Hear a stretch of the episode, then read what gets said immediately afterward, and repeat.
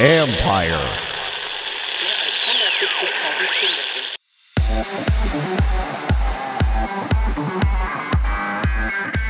The in-game betting markets are maturing. If the markets are disabled or there's a lot of bet rejections, users are not going to come back and, and keep betting. So we needed to have um, that maximum availability, especially with the, you know, you, you have that 20 second window. We need to be available for that whole time. That's Mark Nerenberg, COO of SimpleBet, who is powering the engines of the emerging U.S. betting markets. This is the Future Sport Podcast. I'm Bram Weinstein.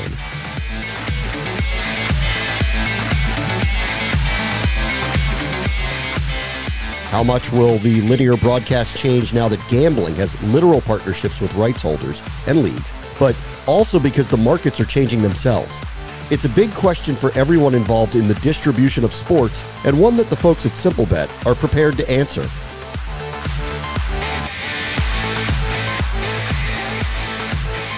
Our guest this week is Mark Nerenberg. He's the Chief Operating Officer at SimpleBet, which is a B2B product development company that's using machine learning and real time technology to make every moment of every sporting event a betting opportunity. Let's get into the micro betting world with Mark Nerenberg. Hey, Mark, how are you? I'm doing great. How are you doing? I'm doing good. Um, we had on um, one of the former uh, co-founders of SimpleBet in the past. Um, it's been a while. Things have changed. States are changing regulations. There's more incorporation of the type of things that you guys are presenting. So, give us an update. Where is SimpleBet now as you kind of get into the sports betting landscape? Yeah. So I'm not sure when that. Uh chat with Joey was, but in the past year, we've now been live with DraftKings for over a year, um, having great results across MLB, NFL, and college football, um, and some some promising results uh, for basketball as well. We just went live with Bet365 globally, which was really validating for us. You know, I think they're viewed as sort of the leader of in play globally.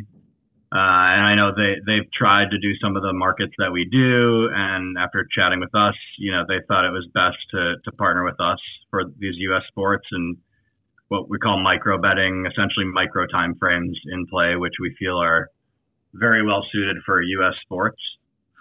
Um, and so, yeah, we've just continued to roll out new new market types. Um, we've got five sports now. Uh, in the past year, we also stood up our own uh, data collection operation for college, um, sort of out of necessity. There just wasn't uh, quality enough live data feed for for college to do the micro markets that we wanted to do. Mm. So we have over 300 scouts across the country in stadiums um, collecting data, and so we're kind of powering that whole product, and, and that's been a big effort and very successful so far. All right, uh, tell me a little bit more about that. That's really interesting. Um, you sent scouts to games. They're collecting data in real time, which is what then being turned around for betting opportunity. Yeah, this is how it's done for for most sports. There's a some level of automation depending on the sport, but generally, um, they're we call them scouts or statisticians. They're doing manual live data collection as quickly as possible to essentially provide a incident feed or, or play-by-play almost, um, which is then used to create markets and odds. So for pro sports, we partner with companies like Genius for NFL, Sportradar for NBA and MLB, as they're the uh, official providers and they provide that, um, and probably do it in, in somewhat of a similar way that we do. Uh, in college, there are no official providers. Um, so uh, there's a handful of providers, and you know we we decided we wanted to get into that and try to do that ourselves, just out of necessity because those unofficial feeds that were available just were not up to the quality needed for the types of markets that we do and the amount of uptime or availability that we feel is necessary for user adoption and and ultimately stickiness. Time is of the essence there, though. Is that ever an issue when you're doing it on your end and not using a provider to get the information as fast as possible to you? Yes, speed and accuracy. So, you know, for everything, all of our modeling is automated using machine learning, and we need to have an understanding of the exact state of the game in real time. Otherwise, we're going to put out the wrong prices or have uh, the market um, resulted wrong or created at the wrong time. Um, so yeah, a, a, lot goes into that. We, in addition to doing our own data collection, we've also got really good at automated defensive logic for when uh, other feed providers send incorrect messages. For example, they'll send uh, the wrong 30 yard line on the wrong side of the field happens once in a while. Uh-huh. Or if they send a, a punt message before the fourth down message, like that was a problem for us in the early days. We figured out how to have all this logic to know when it's wrong and have just automated correction. So we, we're really good at knowing the exact state of the game, meaning like, you know, it's first and 10 from the 22 yard line and the time on the clock or, in baseball how many you know runners on first and third, two outs, the count is three and two. You need to know that exact state of the match at all times. That's very important for all of in play. Okay. Um, you said one other thing I want to go back to as well that I, I would like you to touch on. You had mentioned that these are markets that are really appealing to the U.S. sports bettor. Um, why? Well, why is that the case? Yeah, great question. Um, so the easy comparison is to soccer, which is you know by far the the most popular uh, sports betting sport globally.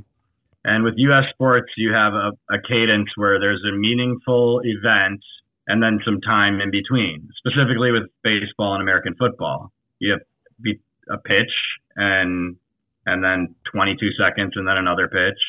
And in football, you have plays so there's a good amount of time and then a good, um, authentic sort of event that's going to happen. And on top of that, these are things that casual fans have opinions about and talk about. Yeah. And, uh, you know, when is there going to be a goal in the next two minutes or the next corner kick will be, you know, by player X? I, it's not a casual thing that people have opinions about. But you know, the Patriots are going to stuff them on third and one, and that's the, that's what people think and talk about. Or Aaron Judge is probably going to walk this at bat. Um, you know, these these are these are things that people have opinions about and and they want to bet on. And I think that's different with U.S. sports. Uh, when you don't really have that with soccer. Yeah. And then as you kind of have learned about building these markets. So let's take football as an example where each drive, the result of could be bet on. Each play, as you put it, short of a team going complete hurry up offense, could be bet on. Certain situations on third down. Will they complete it? Will they be stopped? Will it be incomplete? Will it be a turnover? You could put prices on literally every single one of those things and maybe have 30 seconds to turn that around and put that market out there. Can you kind of take me through the uh, technology and the growth of it to get from A to B, which is thinking through these things and actually making them an actionable thing that fans can interact with. Yeah, I mean, there's a certain amount, certain amount that we control. We we learned early through some some early struggles in 2019 how important that you know live data and match state stuff um, is for the thing, really to have that maximum availability. You know, if if the markets are disabled or there's a lot of bet rejections, users are not going to come back and, and keep betting. So we needed to have um, that maximum availability, especially with the, you know, you, you have that 20 second window. We need to be available for that whole time. Um, and then there's a lot of work on our customer side uh, for how to present these markets and showing users the right markets at the right time. Um, and so yeah, I mean, interestingly, uh, for baseball, our most popular market is pitch result.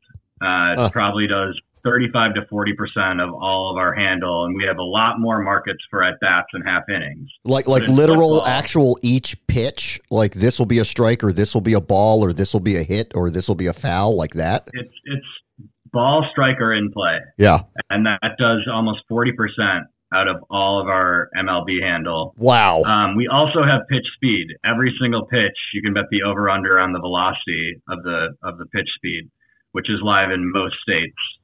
Um, the yeah. So so what I was saying is baseball, that most micro time frame is the most popular.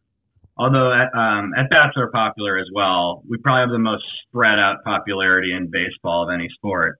For NFL, it's actually the opposite. Our drive time frame markets um, are the, are the most popular. Our drive result, uh, punt, turnover, touchdown, or field goal.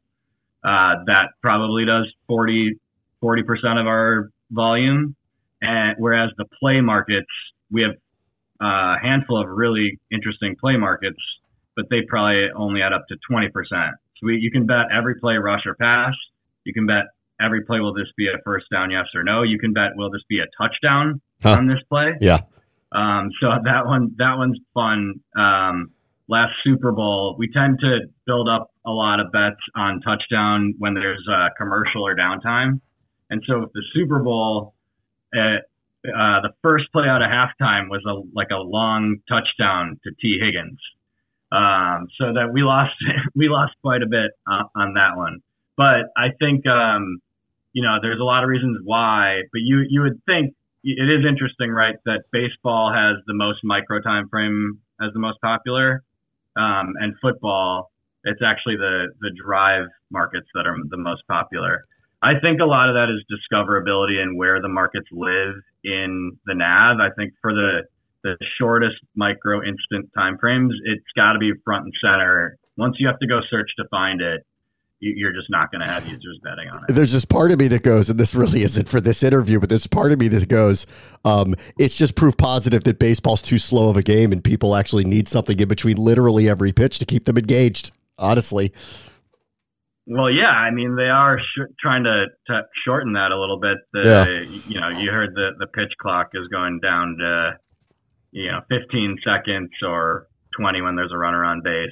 Um, so, but I, I don't know for for micro betting, I think baseball's perfect. Yeah, no kidding. I've always felt like golf would be the perfect sport for it too. In between each shot, what the result would be. Will they get up and down? Will he make this putt? I mean, it's limitless in there, and there's a lot of time in between swings. So it's an interesting sport oh, to look yeah. at. Golf, yeah, golf is going to be perfect. Um, you know, the rights holders uh, have um, they're they have I think an exclusive odds provider, and they're working on that. Um, and you know, we would love to do golf, but they haven't been willing to to work with us on that. So we've heard a lot of talk um, that there's going to be all these micro markets out there for yeah. PGA, and I'm just excited to to see that when it's really out there. Yeah, maybe we can get involved at some point. This episode is brought to you by Chalk and Dog, which brings together the vast experience and expertise of two of the brightest agencies in media, sports, wagering, and gaming. With deep roots in the UK and the US, the agency offers expert guidance in everything from market entry to market expansion for startups as well as established global brands powered by best in class communication and creative experts. Chalk and Dog has vast international experience and delivers results oriented, tailor made solutions for B2B B2B and B2C organizations. You have a background of working at DraftKings. You were the vice president of game operations there. Um, what did you learn about the experience of working in what I guess mainly it initially was a fantasy platform that you've brought to Simplebet that you're using to try to move this company forward? Yeah, I mean, so I've been in sports gaming, sports gambling since I was 25. I was co-founder um, of Draft Street, which was um, ultimately bought by IAC. We were a competitor. We were number two behind FanDuel for a while. Then DraftKings came along and acquired us. So um, uh, that's how I got in there. And then what Draft what DraftStreet was great at was launching new sports and, and figuring out the best rules. We were the first to do golf. We were the first to do soccer. So then when we got to DraftKings, that's what that's what they had my team doing. And there we launched soccer for them, MMA, uh, NASCAR, League of Legends. And one, one thing I learned, the strategy there was what they call wallet share. And some of these sports were not necessarily driving a ton of revenue, but, but the thought is every time there's a big UFC fight, and and we have it and FanDuel doesn't, then all the users that kind of play on both they're going to come play for the UFC fight, and now their wallet, we have their wallet share that, you know, then they're going to start playing NBA or, or, or whatever else, um, where they maybe don't have a huge preference FanDuel versus DraftKings. So I definitely learned, you know, about product differentiation, especially in this type. It's very similar um, DFS to, to sports betting in that regard. Um, just having product differentiation and users generally understand you can get a lot of the same types of bets or games on, on, on different sites. So having something that users want that your competitor doesn't, um, it, it is worth more than just the revenue from that product.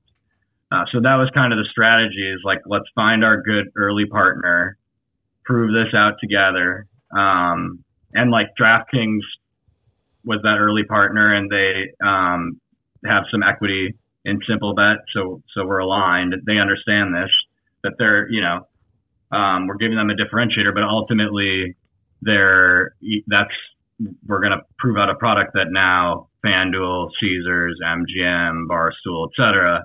um, they're all going to want it and they're going to, you know, they're going to turn to us. Okay. Um, and moving forward, as you work with all of these different partners with your product, what do they want from you? What are they saying that their customers want? Yeah, I think that their customers want um, more options to bet. They want that availability that, you know, like I said, users, the experience of trying to make a bet and and getting it rejected or just the markets are down and not available um, is not a sticky experience. So that's that's what we're bringing that that they want. Um, and yeah, their engagement um, and and ultimately right now in this market, uh, revenue and monetization. So we've made a concerted effort there as well. Uh, you know, for our first season of NFL, our hold percentage was 5.6%. Um, and this year so far, we're at uh, 11.9% on the season. Um, similarly, our other sports have improved. Um, and that's without the VIG increasing, really. So we've just improved our models and also beefed up uh, some of our trading tools and trading team.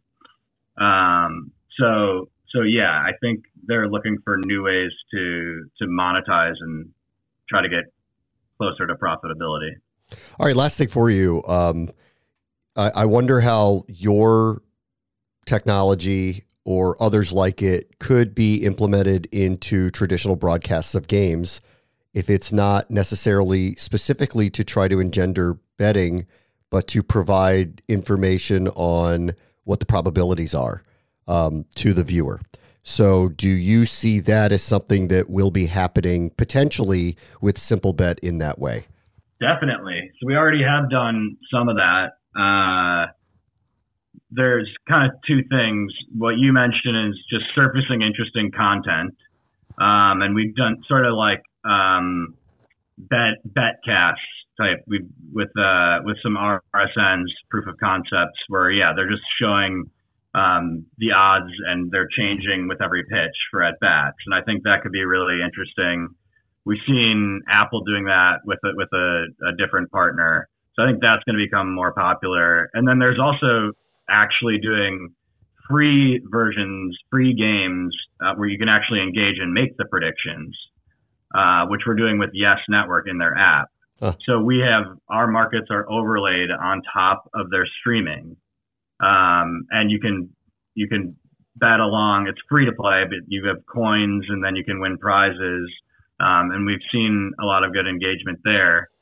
Uh, that that's one where you know we're learning a lot about how our markets can create a good experience even with some higher latency from the video. So we have to pick certain markets. You know, betting every pitch isn't going to work when the streaming's 20 seconds behind.